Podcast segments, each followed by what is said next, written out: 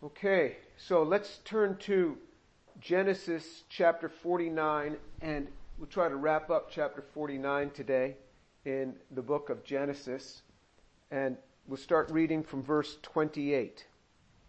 All these are the twelve tribes of Israel and this is what their father said to them when he blessed them. He blessed them every one with a blessing appropriate to him. Then he charged them and said to them, I'm about to be gathered to my people. Bury me with my fathers in the cave that is in the field of Ephron the Hittite, in the cave that is in the field of Machpelah, which is before Mamre, in the land of Canaan, which Abraham bought along with the field from Ephron the Hittite for a burial site.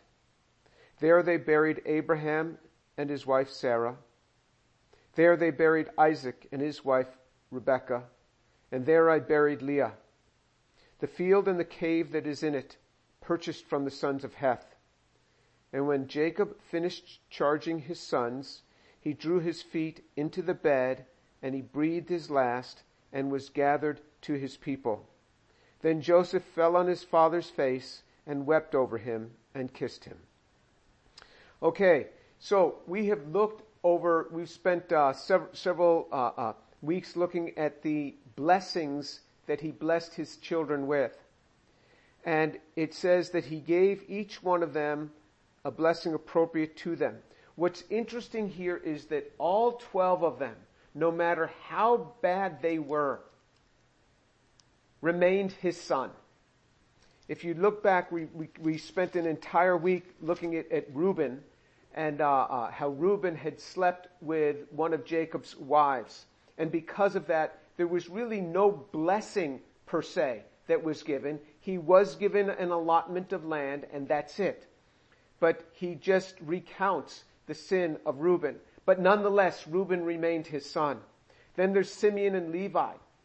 Again, he cursed their anger and he told them, you're not going to get an inheritance of a part of land, but you're going to be scattered. And we looked at the maps last time, how they were scattered throughout the, throughout the other tribes, both of them. And Simeon was en- ended up just getting subsumed by, by Judah, had really no land of their own that they could really call their own. Uh, and, and so, nonetheless, they remained sons. And I can liken this that if a person has confessed Jesus as Lord, believed that he's risen from the dead, according to the scriptures, he will be saved. He will be saved and he will be forever saved. And that's, I think, what the scriptures clearly teach, that there is an eternal salvation that is given. As far as inheritance, an inheritance is something that happens as we walk with the Lord. And so these sons never stopped being sons. And then to, to, uh, uh, several of his other sons, they just got their inheritance and it's matter of fact, this is what it's going to be like, this is what your land is going to be like to Judah, who walked much more closely near the end of his life. Uh, uh, well, for the first 45 or so years, wasn't walking very much at all. If 45 years or so, wasn't walking much at all. But then uh, really started looking out for the affairs of others and for the affair of his fathers. Then it was said of him, through his line the Messiah would come. The great blessing was displayed upon Joseph. And Joseph was filled with God and and the great blessing was put upon him. So that's what we had seen last time. Uh, and, and for each one as it was appropriate to him, it says in verse 28, with the blessing appropriate to him. God is the one who designates. God is the one who will give appropriate. And what we see in the New Testament, it is given according to what he gives us. When he gives us, what do we do with what he gives us? That's what the future blessing is going to entail. And then he says, he, then he charged them and he says, I am about to be gathered to my people. Bury me with my fathers in the cave in verse 29 that is in the field of Ephron the Hittite. He is being as specific as can be here. He said, you make sure you bury me in that field. You know, he had already told this to Joseph and he got Joseph to swear to this. In chapter 47 verse 29, he had called Joseph, chapter 47 of Genesis, and then he says in verse 30 of chapter 47, But when I lie down with my fathers, you shall carry me out of Egypt and bury me in their burial place. And he said, I will do as you have said. And he said, swear to me. So he swore to him. He didn't even just take his word. He says, you gotta swear to me you're gonna take me back over there. He was connected to that land, connected to the land. Now he's telling all his sons, make sure you take me back there. And he says it again. So he said it in verse 29. He says it again in verse 30, more specific. He says, in this specific cave, in this field, at the end of this field, in this area, in Mamre, in the land of Canaan. And then he says, this is the field that Abraham bought from Ephron the Hittite, because they're going to be going back after 17 years. So he has now been 17 years in Egypt. They're going to be going back after 17 years. There may be other people that have claimed that territory, but he's reminding them, remember, Abraham bought the land. If there's any problem with, with, with any of this, just remember that this was purchased. This is the documentation he's giving them. And then he says more. He says, there they buried Abraham and his wife Sarah. There they buried Isaac and his wife Rebekah, and there I buried Leah. So, and, and uh, uh, then again in verse 32, the field and the cave that is in it, purchased from the sons of Heth. He again stresses this. And this is, uh, you know, sometimes people tell me I repeat myself. If there's something that I really want a person to do, I will repeat myself. I don't care if they tell me that I repeat myself. I'll say it five times to make sure that thing gets done. And you can see this is exactly what he's doing here because he knows most of these sons are not very responsible. So he's like, look, did you hear me? I said to do it this way. I said to do it this way.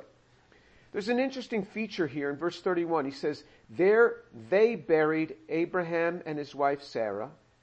There they buried Isaac and his wife Rebekah. And there I buried Leah. So I could see that maybe he didn't have anything to do with the burial of Abraham per se. He was 15 years old when Abraham died. His grandfather Abraham died. He was 15. But he very much participated in the burial of his, his, uh, his father Isaac. Isaac lived to be 180, you might remember. And so Isaac died 27 years before this. So when, when, uh, um, when Joseph was 120, his father Isaac died.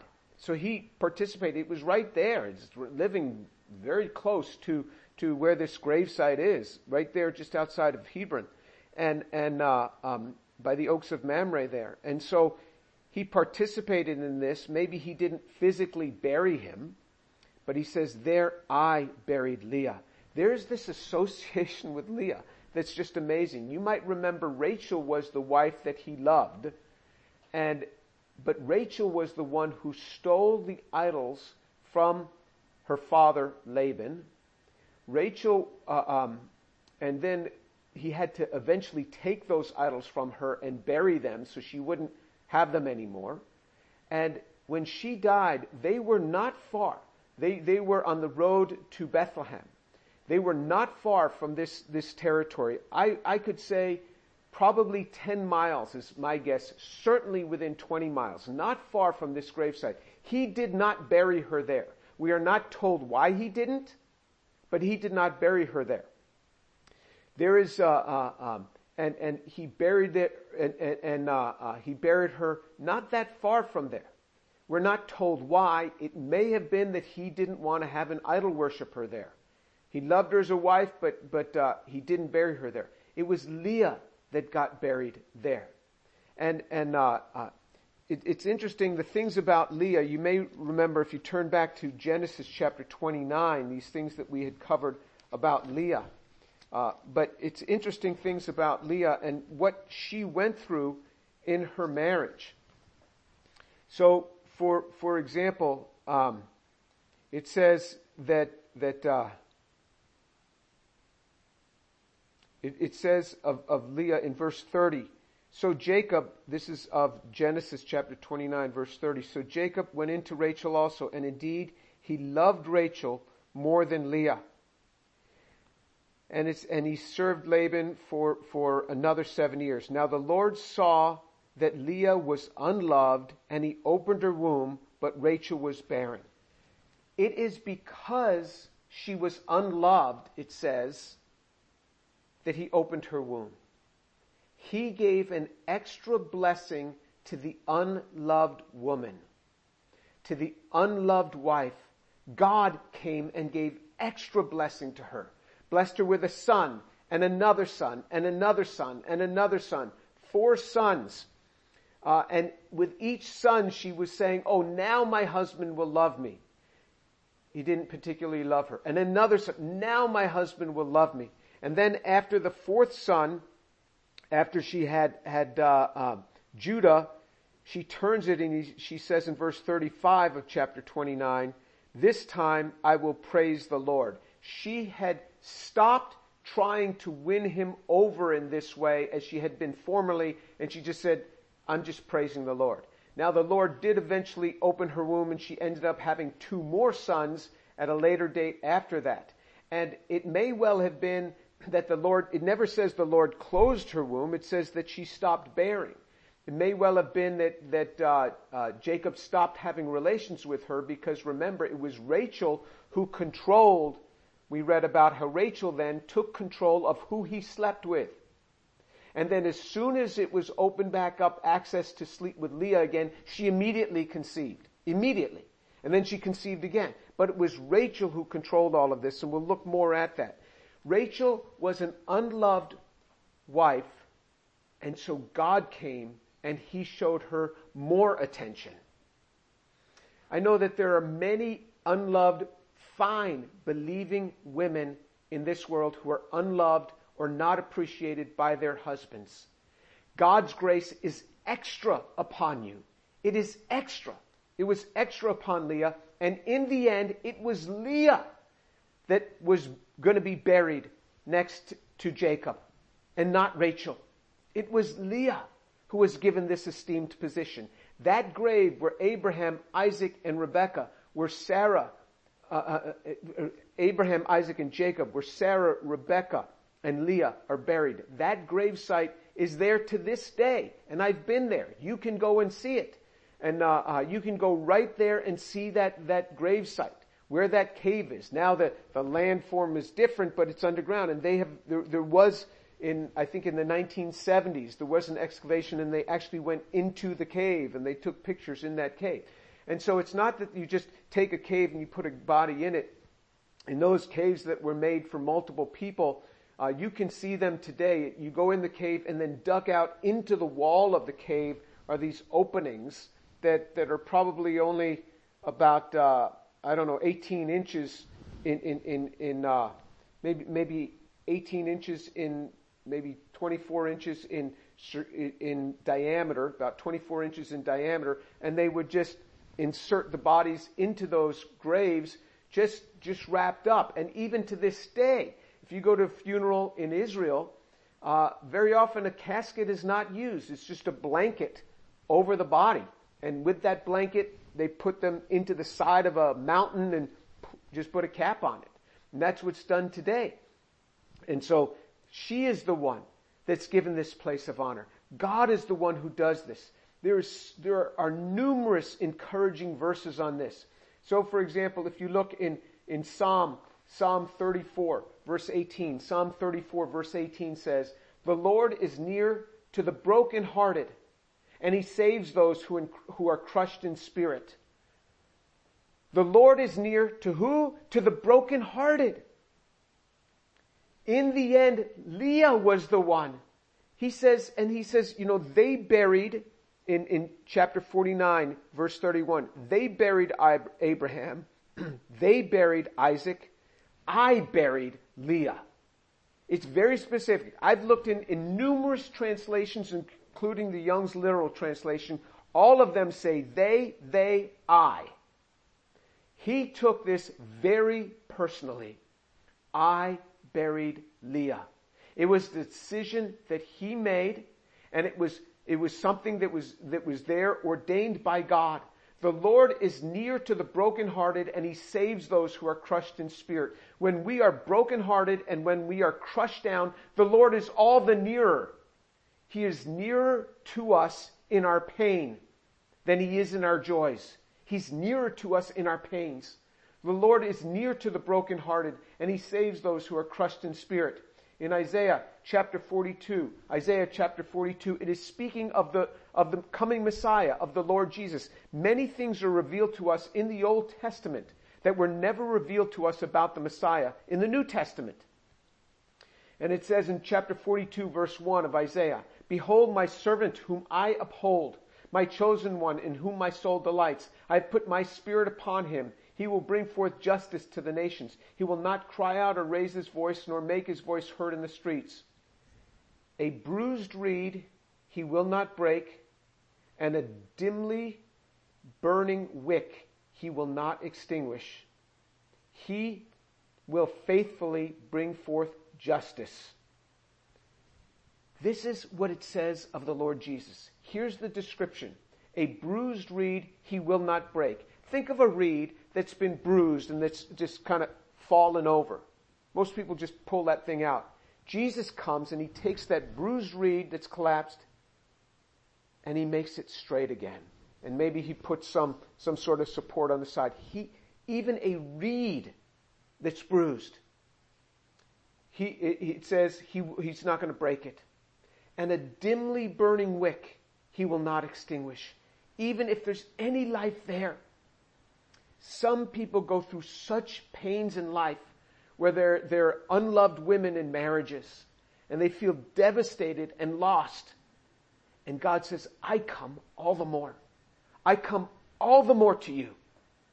It's in that that God comes all the more, just like he did to Leah. In the end, Leah was the one who was buried next to Jacob.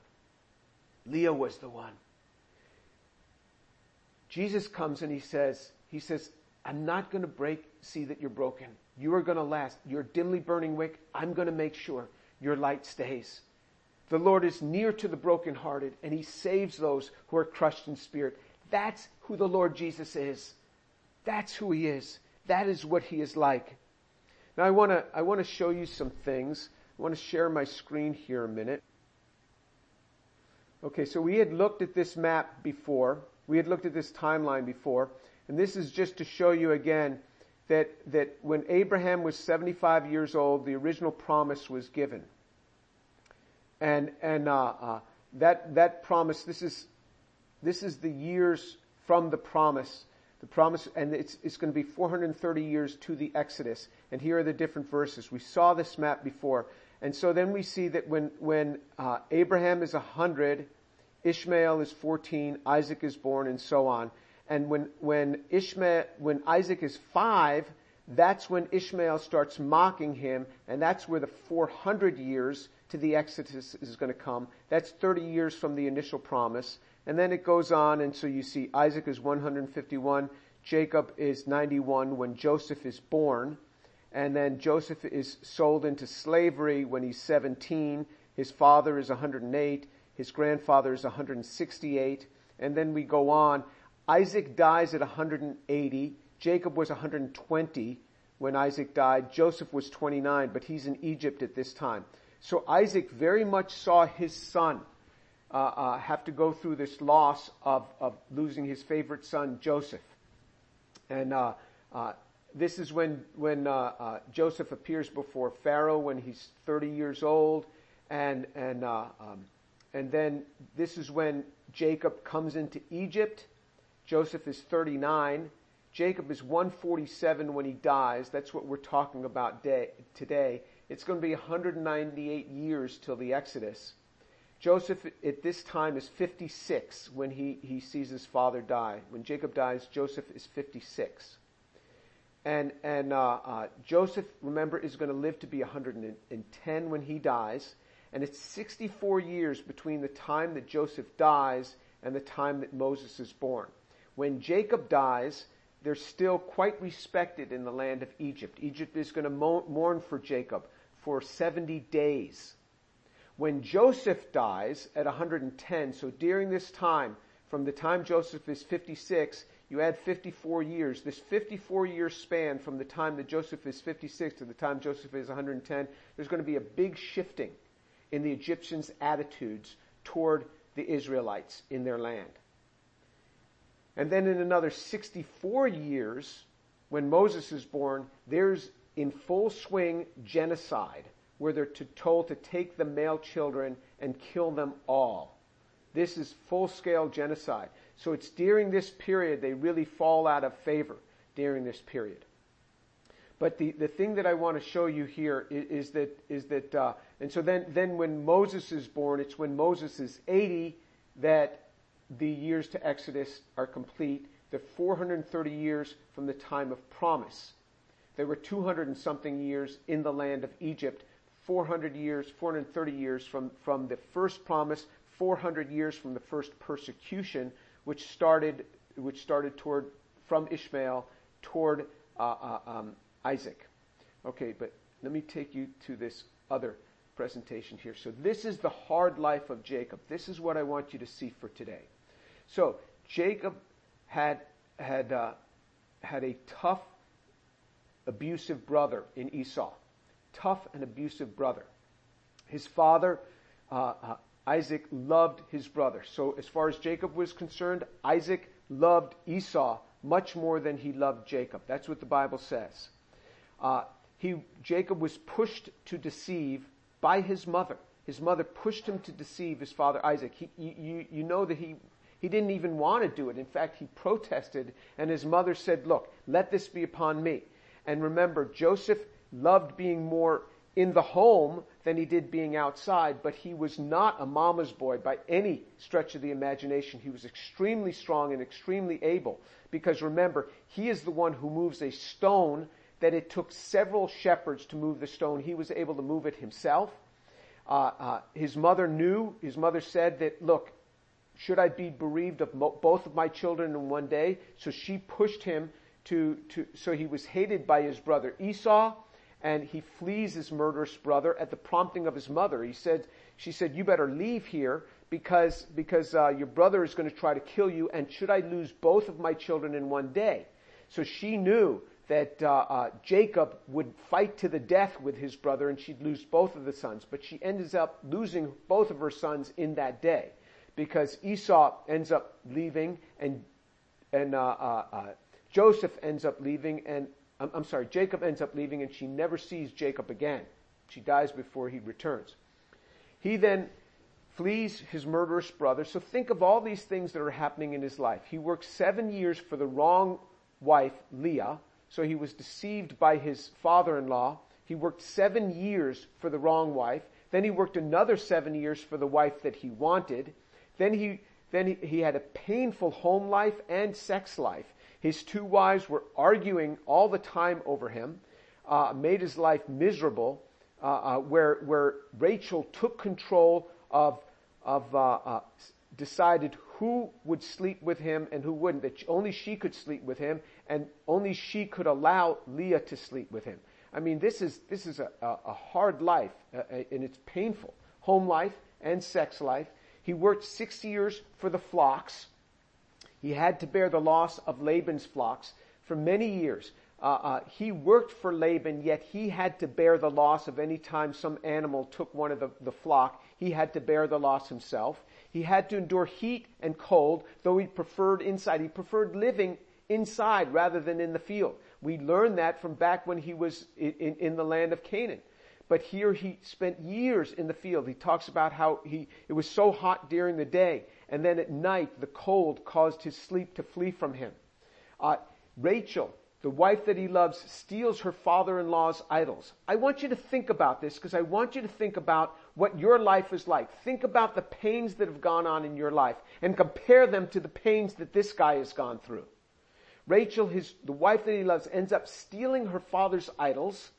Uh, Laban then seeks to kill him. So this is the second person that is out to kill him. How many people have been out to actually kill you? Think about this. This guy has now a second person out to kill him.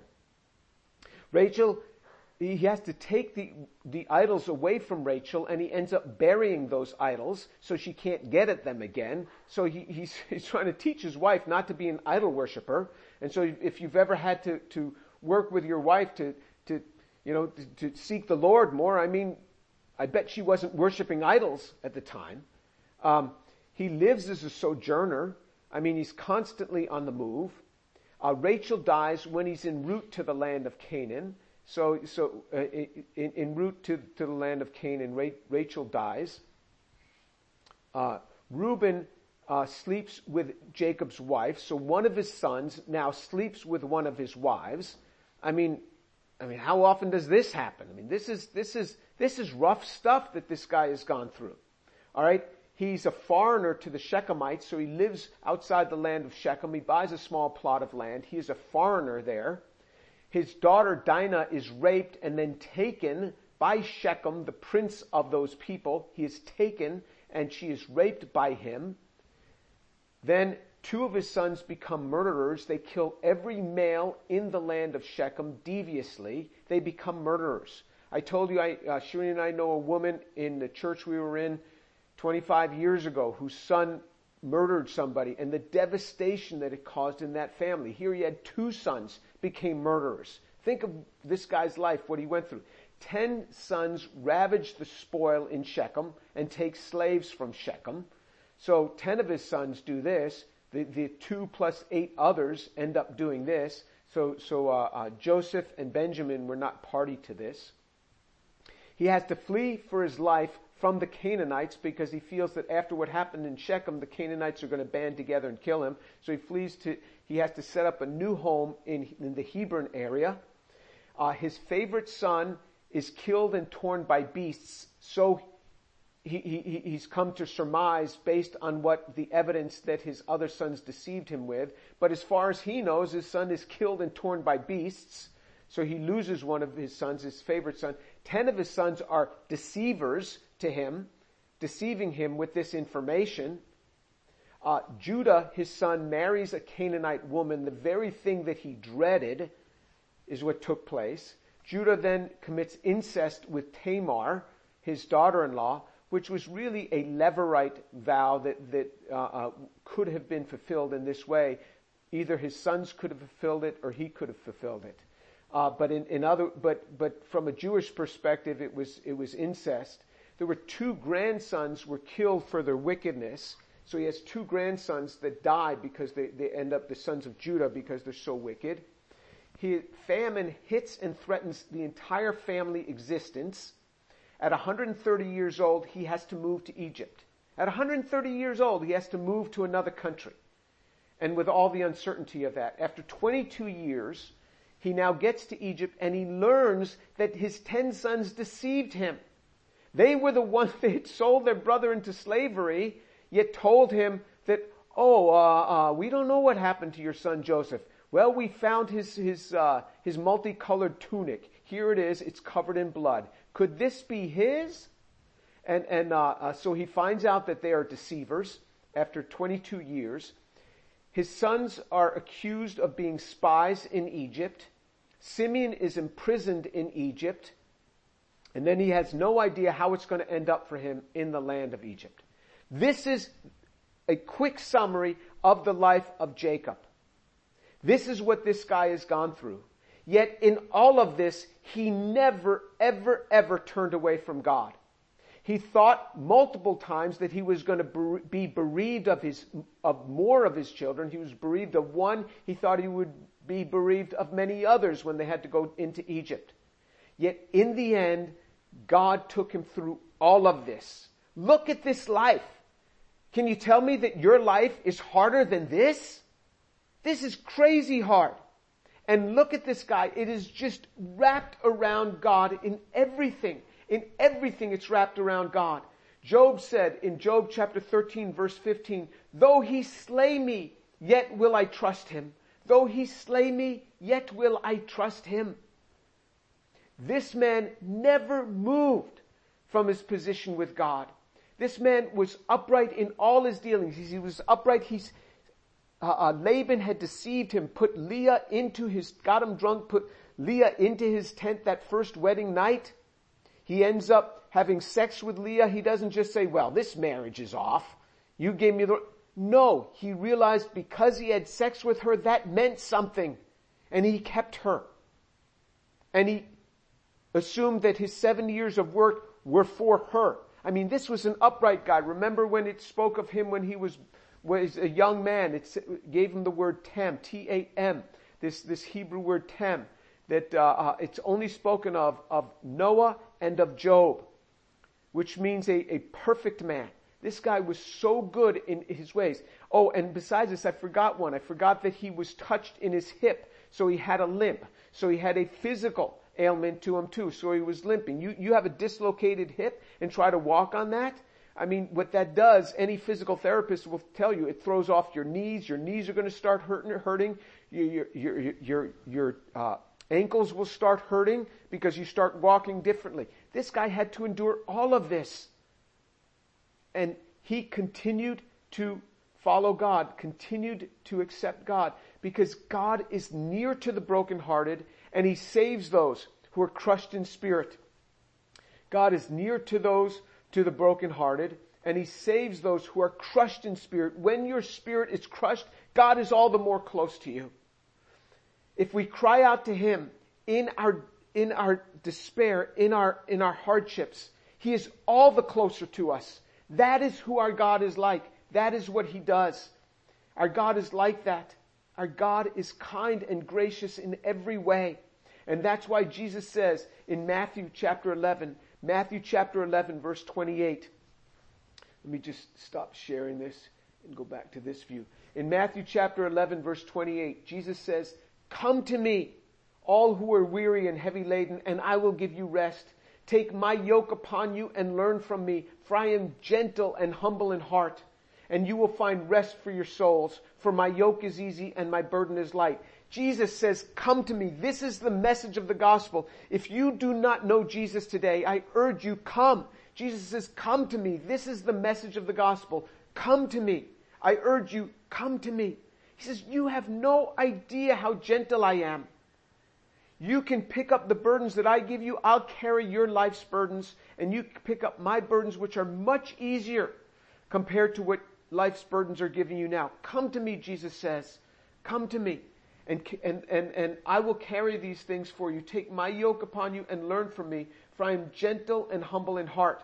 If you have been bruised in a marriage, if you've been bruised by parents or bruised by your children, things that people have said to you, comments that things have made to you, that people have made to you that you have carried for years. If you have been an abused woman in a marriage, look at this guy's life. The composite of him and Leah, the two of them, and what we see in this little portion in Genesis is God's blessing that poured out upon these people that went through so much in their lives. There was so much that came upon these people. But God, God was there for them. And that's what Jesus is in our lives. If you are bruised, He will mend you up. He won't just tear it out. A, a, a, bruised reed, He will not, he, he will not break.